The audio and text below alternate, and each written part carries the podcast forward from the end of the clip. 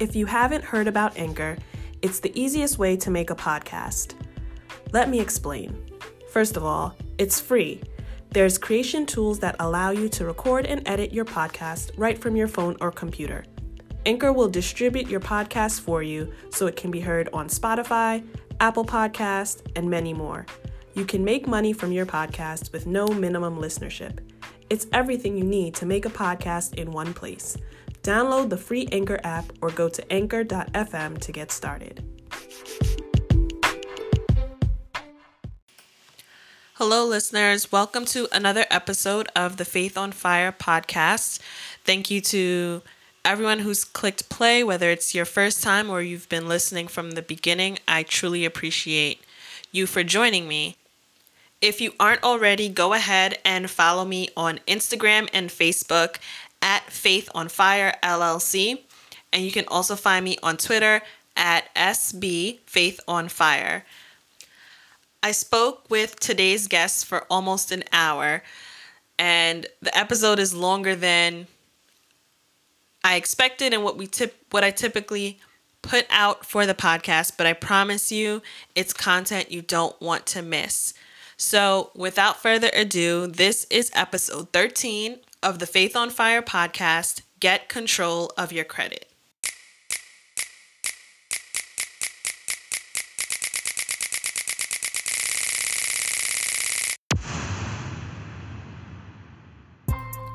You are now listening to the Faith on Fire podcast, a pod for financial literacy, coaching, and real life examples on how to transform your finances.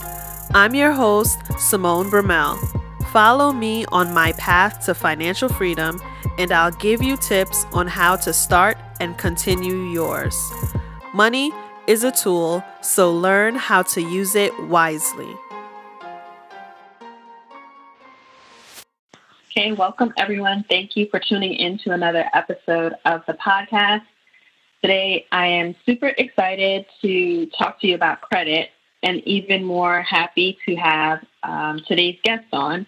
And of course, before we get into the topic or go any further, I'll pause here to let her introduce herself.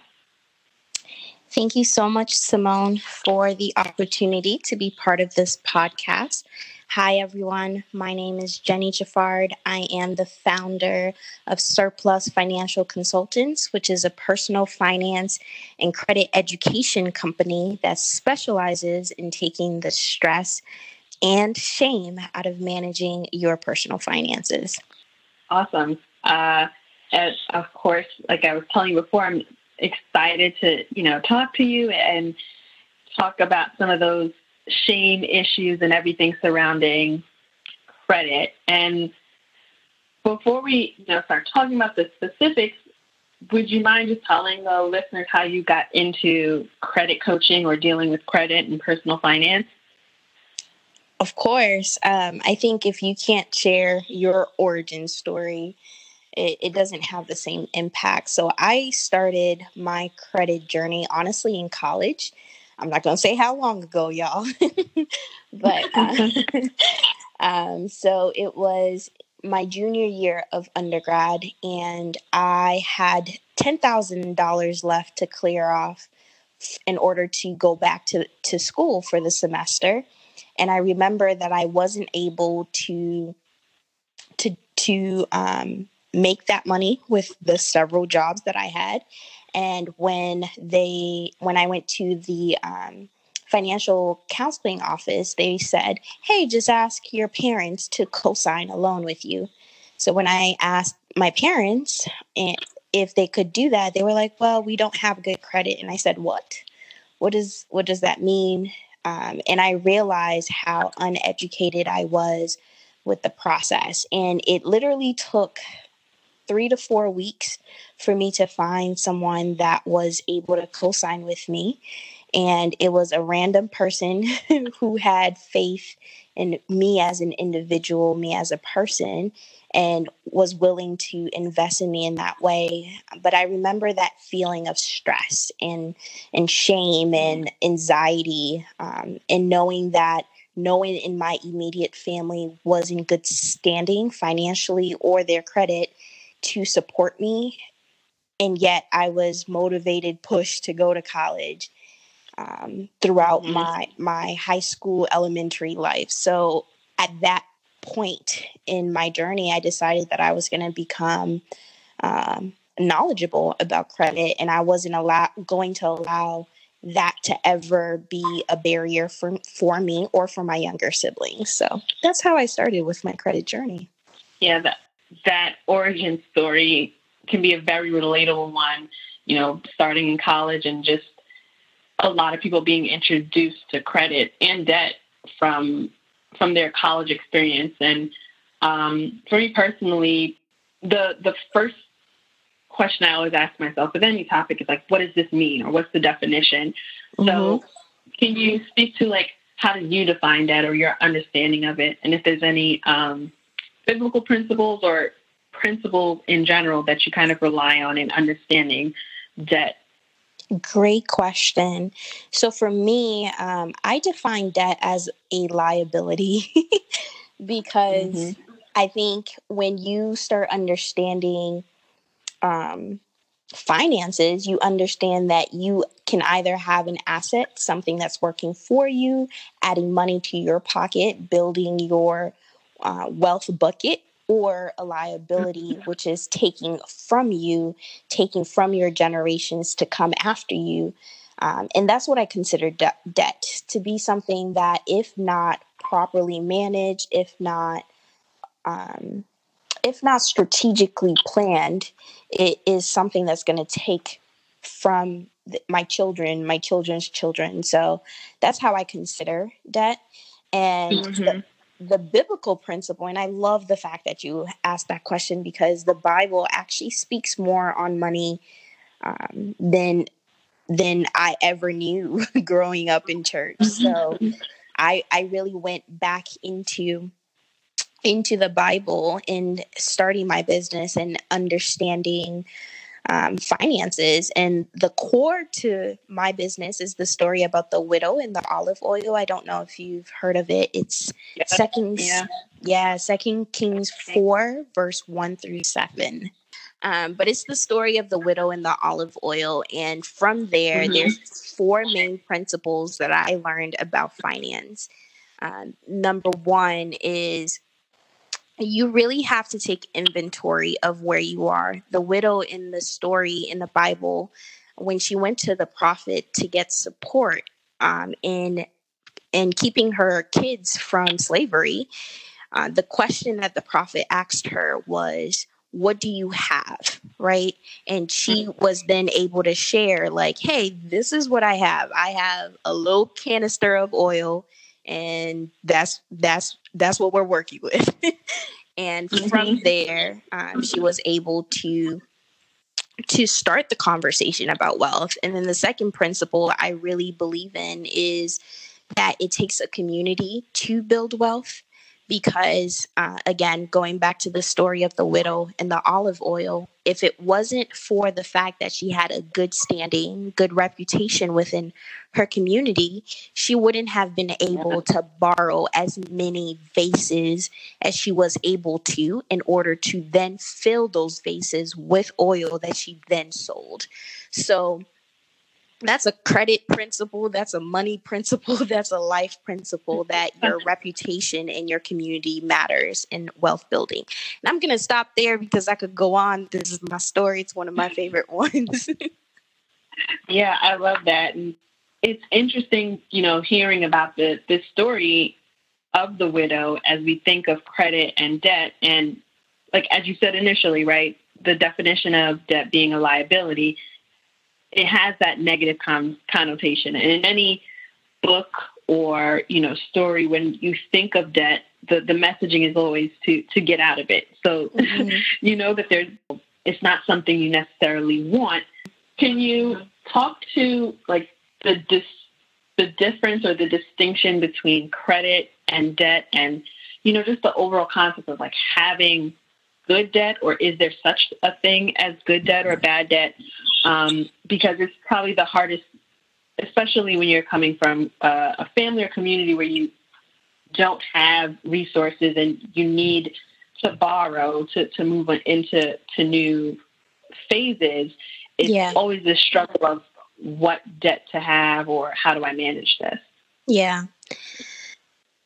This question is always a tough one for me to answer. Um, is there such a thing as as good debt and bad debt? In all in all honesty, I'm gonna say that I, I'm gonna cop out and say I don't believe in good and bad debt.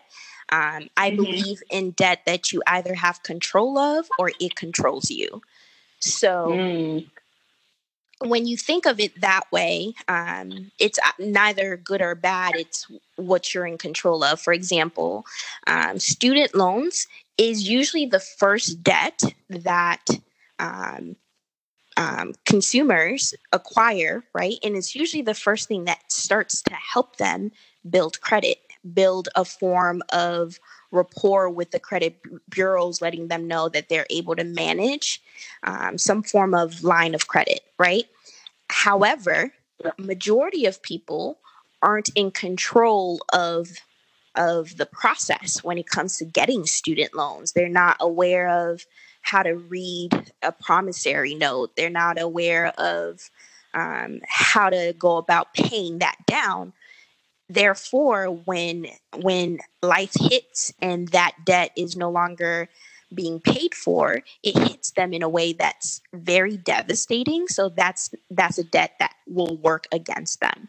But for most people if they're paying on time if they have a strategy to pay it off effectively it works on their favor as showing them as showing them to be reliable. So that's why i say i really wrestle with the the answer is there good and bad debt? Because for some people they say hey having a mortgage is is good debt. And for me i say well if if you don't have any strategy or plan to pay off that mortgage um, and mm-hmm. there's no way that that you owning that home is building your wealth portfolio that can also be seen as bad debt. So i think that your definition has to be um, you have to be clear on the definition. So for me, a bad debt is any debt that you're not in control of, and a good debt is anything that you are in control of. Um, and you have a strategy to make it work as an asset. Oh, wow. I love that. In control or, or not in control. Um, that's like, I can clearly picture that in my head right now and, and have a better understanding of that. And I think that's probably the way it should be framed in, in most people's mind. Be, um, mm-hmm to just help them, you know, with even the stress of it, because I think sometimes we, we stress about debt and maybe calling it good and bad adds to that. But this idea or concept of in control or not in control can, can really help people frame that. The thing about good and bad is there's often some feelings attached to it, and the feelings that are attached to it is uh, a need for validation or approval or mm. a sense of shame, right? So when you're if you've been around kids, you're like, "No, that's good," or "No, that's or no, it, that's bad," or "Good job," right? And mm-hmm. there's a form of affirmation that's attached to hearing "good job," and there's also um, a, a level of shame of like hiding that's required for doing something bad. The thing about it is when when you use that type of language, in my opinion, you're giving the other person or someone else outside of you the authority to determine what's good for you, right? But mm-hmm. when you define something as control, like what do you have control of? You know that you're no longer the victim of that. You can, control is something that you can learn to have or you can find the person that has control and and and have a conversation with them so that's why i i I strategically use that language because it's important. Yeah, that that's perfect. So you had mentioned having a strategy as for the debt that you're in control of. Um, what are some strategies people can have in relate, relation to their debt or building their credit? Um, and are there any like fundamental must do things that everyone should apply in building credit or um, controlling their debt. You're just coming in with all of the great questions, so, um, again, great questions. Number one, I would say the fundamental principle that I teach and I say in my workshops to my clients is you don't have a tr- you don't have problems with your credit you have problems with a bad budget or a, mm. a, mm-hmm. budget that you can't control right so you don't have credit issues you have budget issues because when you don't understand where your money is coming or going you will ultimately have issues with your credit so, the first and foremost fundamental thing that everyone should do in order to start building their credit, starting having to start having control over your financial life is to really uh, improve your relationship with a budget. The B word for some people feels very restrictive. And for me, it's the most liberating thing that I have knowing that I get to set the intentions for my money, I get to assign my money responsibilities, um, I get to tell it what to do in order to bring more to me. So I see myself as a steward of that. Um, therefore, my credit has has no other choice but to obey. So I'm going to pause there to say that from there, um, the when it comes to to building your credit or strategies to build credit, first and foremost, is being aware of what's going on with your credit. So, pulling your credit report on annualcreditreport.com. Um, currently, be, due to COVID, um, you have access to all three of your credit reports from all three credit bureaus, which are Equifax, Experian, and TransUnion, every week until April of 2021. That's awesome.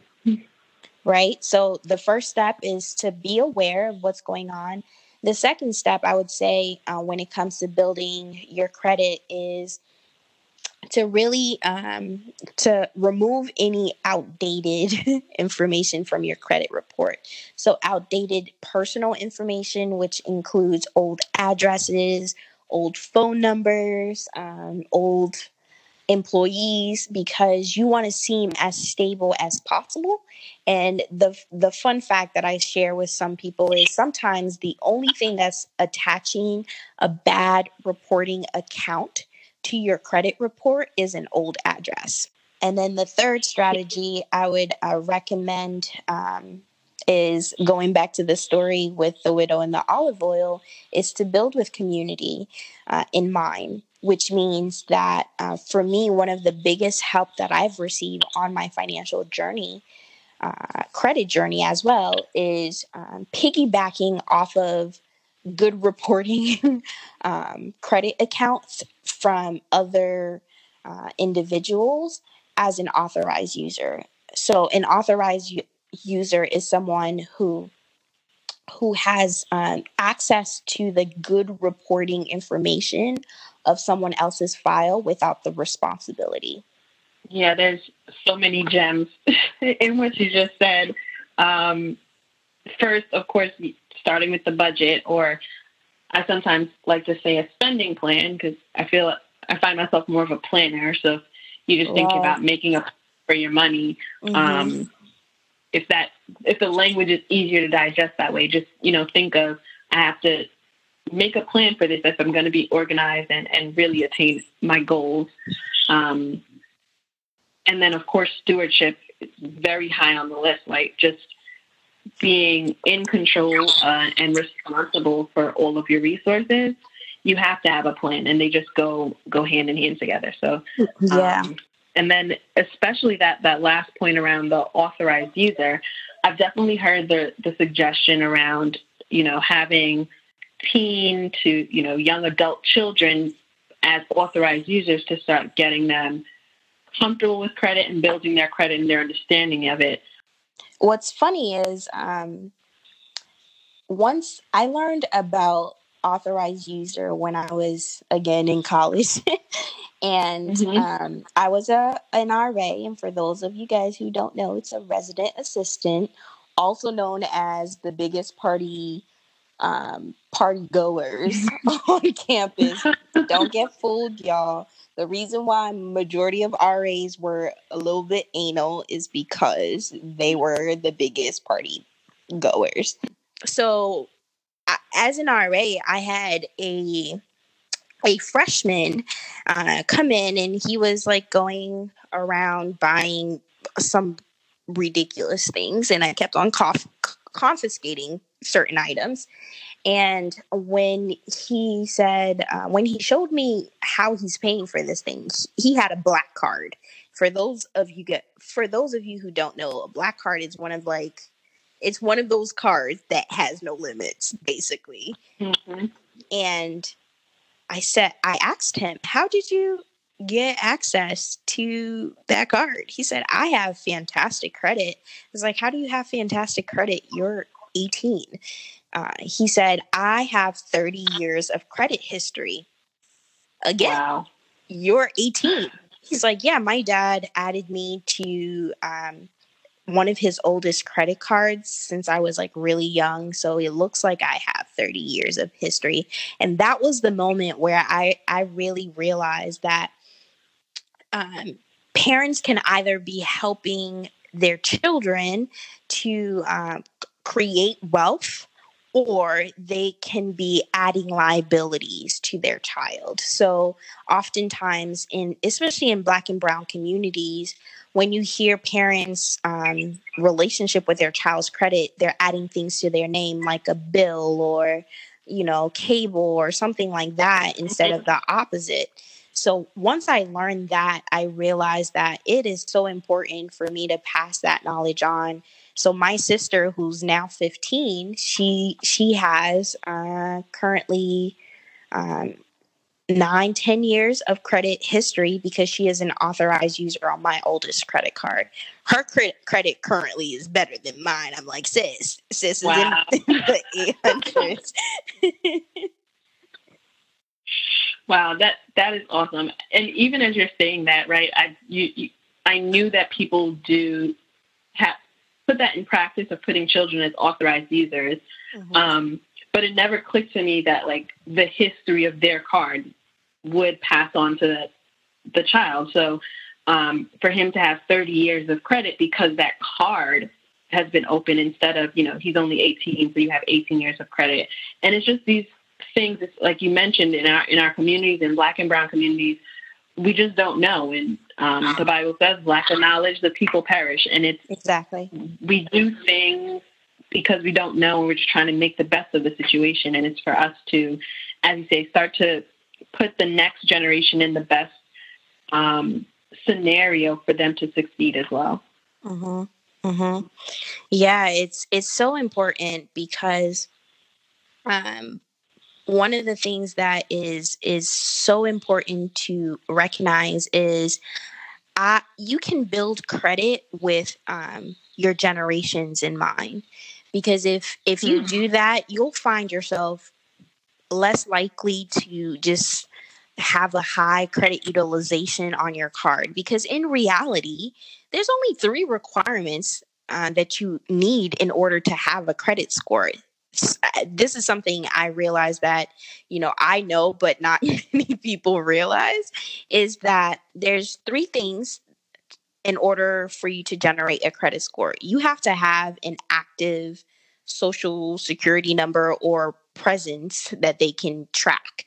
So you're alive as long as you can prove mm-hmm. that you're alive in United States and you can get a, a open line of credit, you're going to um, that's one requirement. The second requirement is you have a line of credit that's been open for six months, right?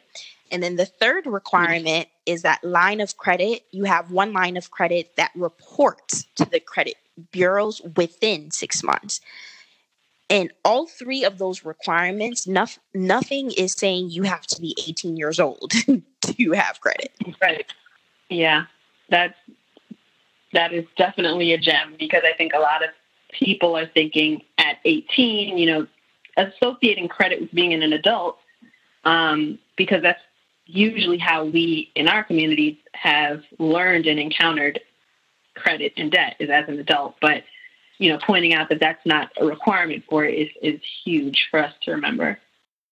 So I wanted to get to some kind of frequently asked questions, some listener suggested questions of, of things people commonly either get wrong or just want to know about. So the first thing, and kind of ties in a little bit with this, you know, next generation concept we've talked we've been talking about, um, is does your debt transfer to family members, or can your debt transfer to family members?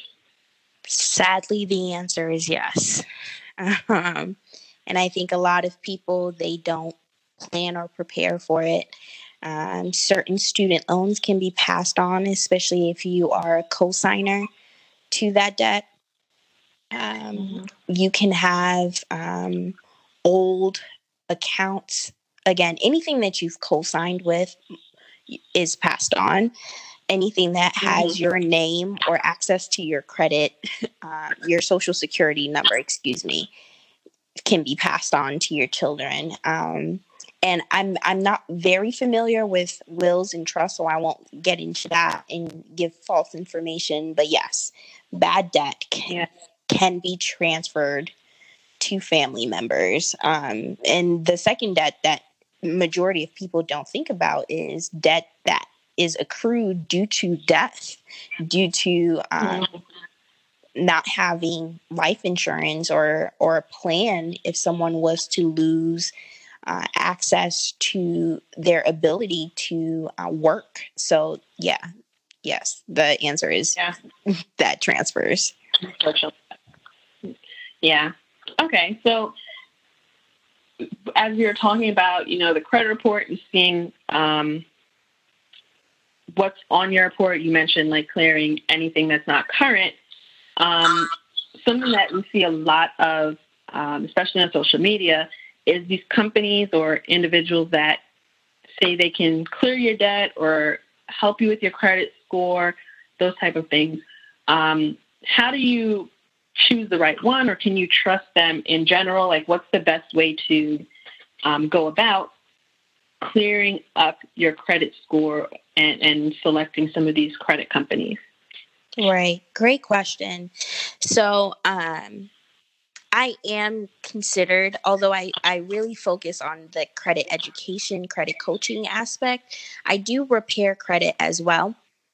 I just don't do it for everyone because I believe, um, for me, the the relationship that I wanted to develop with my clients is to give help them to gain confidence in their ability to do it themselves and to maintain it themselves because I didn't mm-hmm. want to be used as a crutch. So, to answer that question, so trust is something that is given or earned. Um, after you've seen someone's actions, right? So if you see someone saying that they can clear off your debt, um, completely hide it away, that's not the truth. Um, because bad debt doesn't just disappear. It can disappear off of your report, but on the back end, you want to make sure that that is uh, taken care of. The law that governs credit repair and uh, the credit industry is the FCRA, the Fair Fair Credit Reporting Act. Uh, and if there's any credit repair companies that's saying that um, that you can just say this debt is not yours and you know lie and things like that. They're not to be trusted because there's more than mm-hmm. enough laws that protect consumers.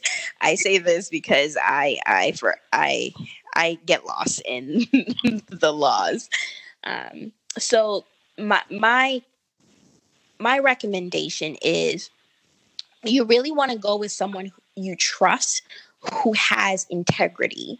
So if mm-hmm. they are they're not going to give you a pill that's going to just make everything disappear because that's not what credit repair should be. That's not what it should be.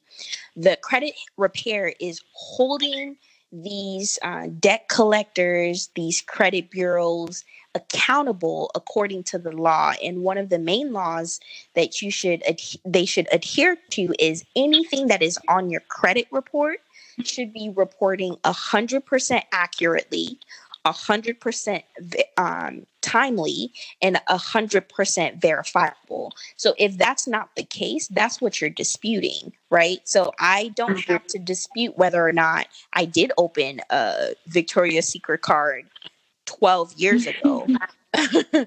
I I can dispute whether the balance that's reporting is accurate, whether the date that's reporting is accurate. So there's way too many laws that are working for consumers that if you find someone promising ridiculous promise like i'm going to have everything removed no one can have everything removed legally um, so th- that would be my suggestion i don't know if that answered the question but i no, hope it it's, did. it's the perfect answer it's the perfect answer because you know, the, as you said, trust is earned. And even in the kind of idea of credit scores and credit in general. It's for other businesses or whoever to know can they trust you. So even in the idea of trying to repair your credit, you want to go about it with a, a, company or someone who has integrity and is also trustworthy. Right. Because consider this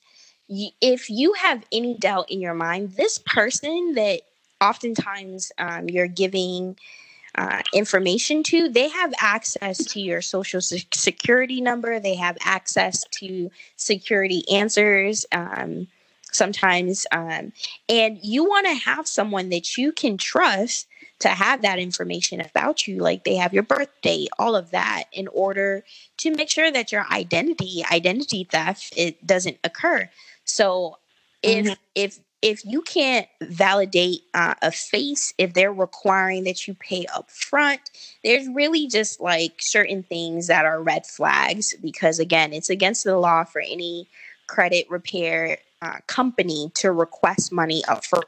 And if you find one that does, or someone who claims to be a specialist that does, that's against the law and they're not operating mm.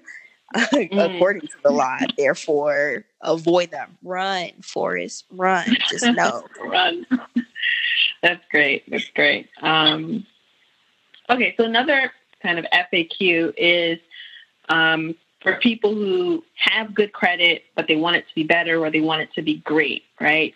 Um, what are some tips you have for them or how to even determine, you know, I have good credit and, and what's like a good target?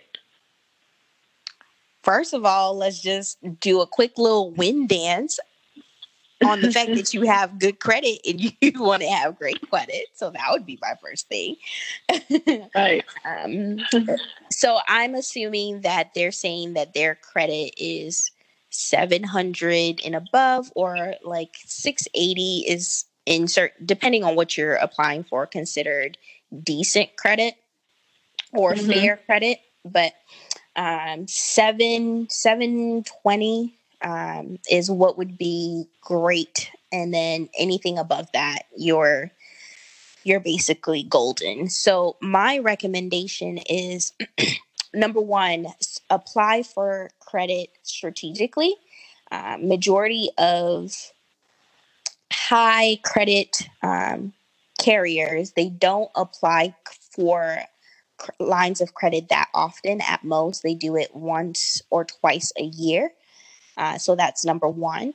Number two is to have high um, limits on any credit accounts that you have, credit card accounts that you have, because the higher your limit, the higher um, they see that you have the ability to maintain large amount of um, debt. So that's number mm-hmm. two. And number three is to to keep your utilization between one and seven percent by the time that it reports to the credit bureaus. Majority of 800 and above credit score holders, uh, they typically don't they don't carry a balance and if they do it's between 1 and 7%. So that would be my top 3 tips about how to go from good to great. So the last kind of questions all surround one thing, and it's where we started this conversation around student loans.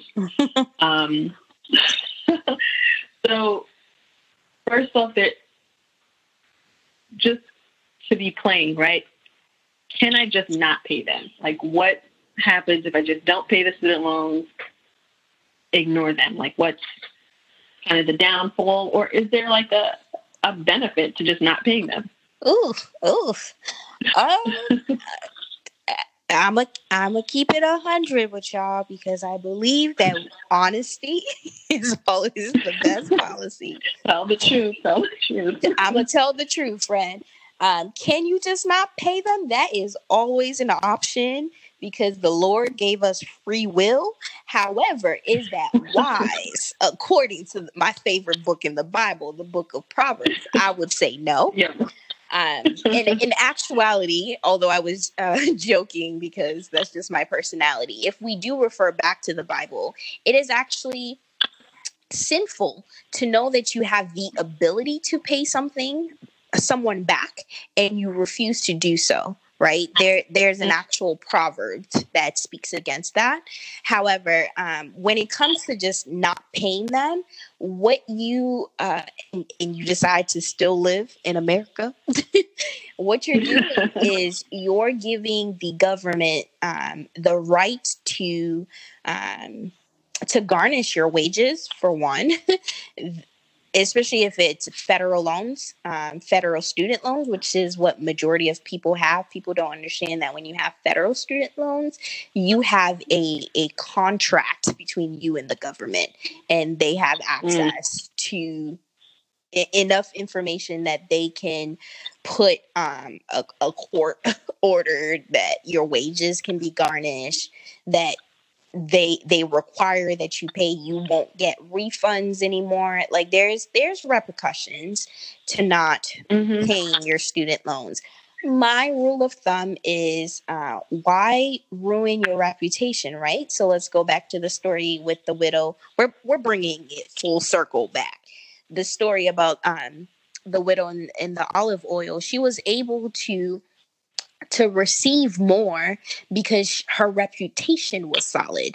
Uh, she was able to to be um, a true entrepreneur, be able to sell with integrity to the very same people that let her borrow the vases. That's a that's a story in itself because she mm-hmm. had a solid reputation.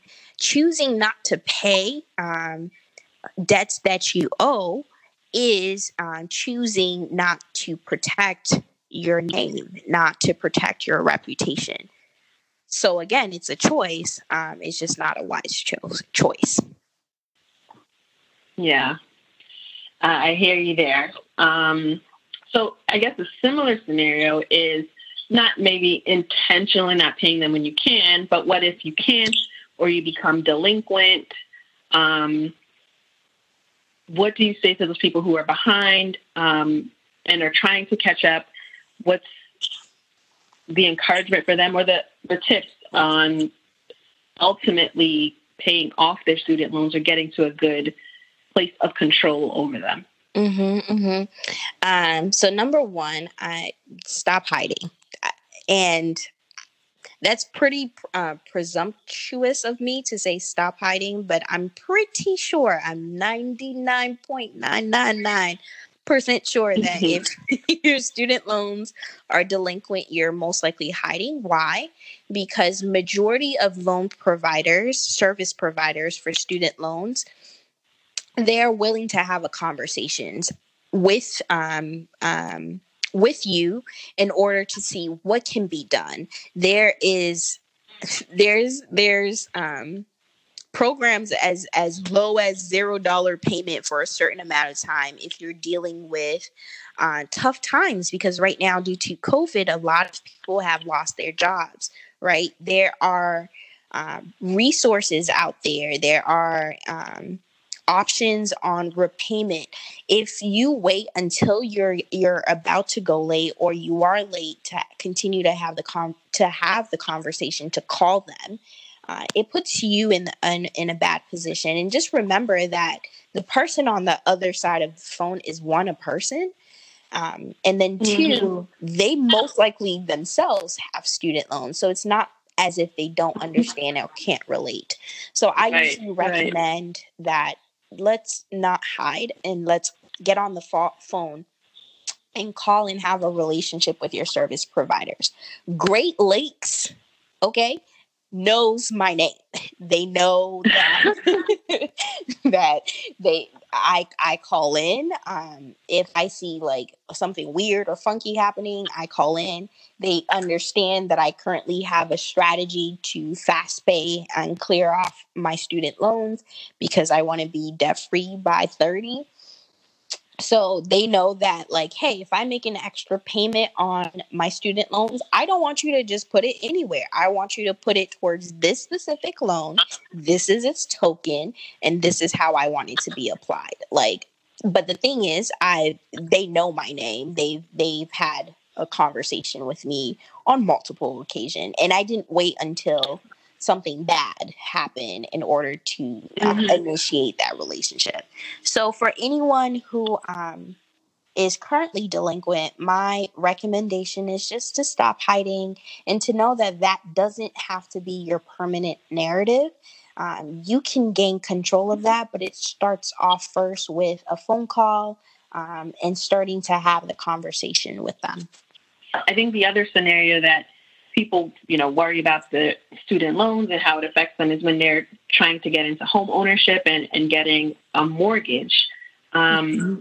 How do student loans affect getting a mortgage or applying for a mortgage? So I am not a real estate agent. I do have relationship with realtors. Um, one of the biggest ways that student loans impacts your ability to buy a home when you're applying for a mortgage is how it shows up in your debt to income ratio.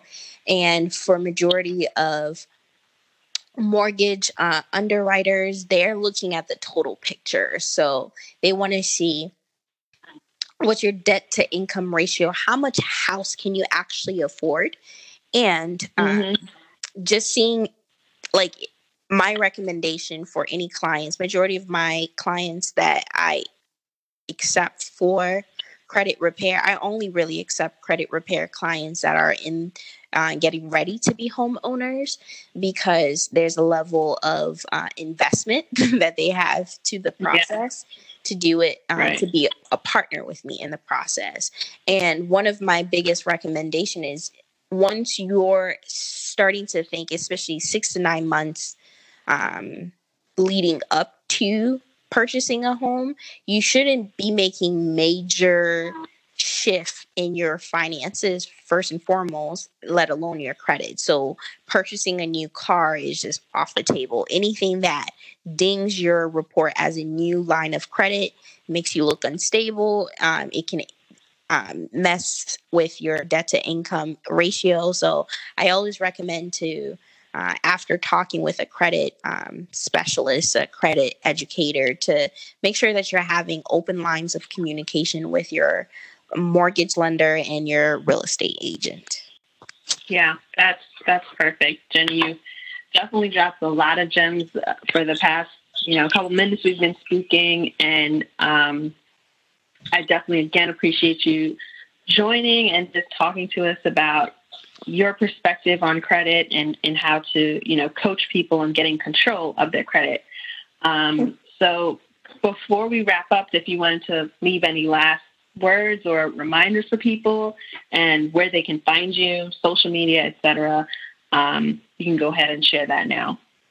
Awesome. Thank you again, Simone, for this. Your questions were phenomenal and I'm pretty sure your audience are, are pretty pretty excited to just have you as a resource onto them. So uh, kudos to you first and foremost. Um, the second thing is just to everyone who is listening, please be please know that uh, you are you have everything in you to be a good steward.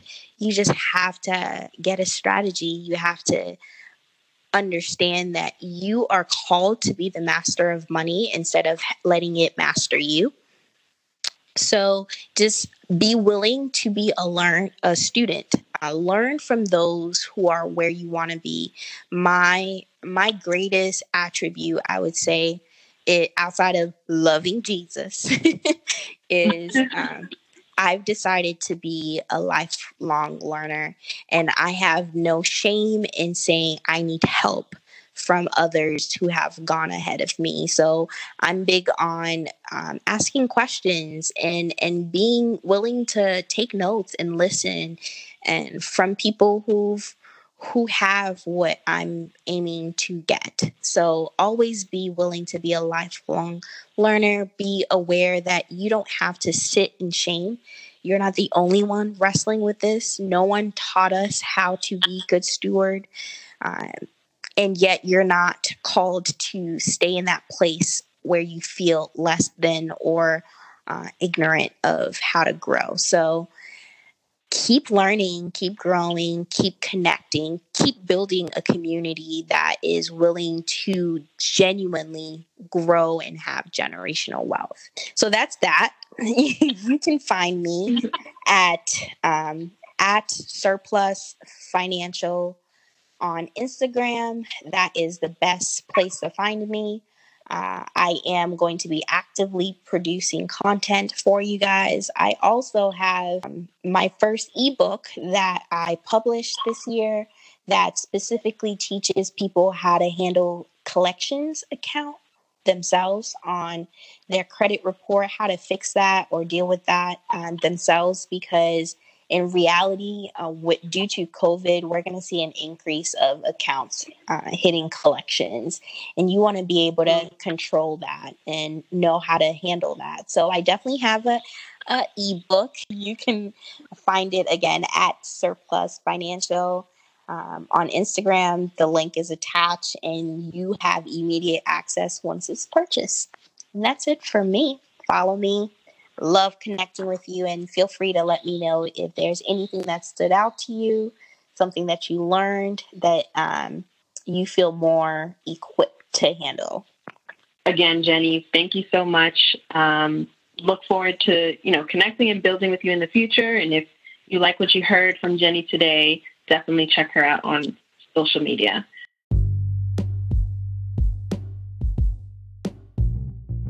All right. I really hope you enjoyed that episode. But before we go, I just wanted to take a minute to remind you about our book club. So if you head over to faithonfirellc.com forward slash subscribe, you can sign up for our book club. We have a reading list out right now that includes books that cover a wide range of debt and credit topics. And if you sign up, you can get a discount code for Jenny's book that she talked about. Even if you yourself don't need it, it's a great resource you can share with others. As always, again, I'm super thankful for everyone who's listening and appreciate your time. Until next time, God bless.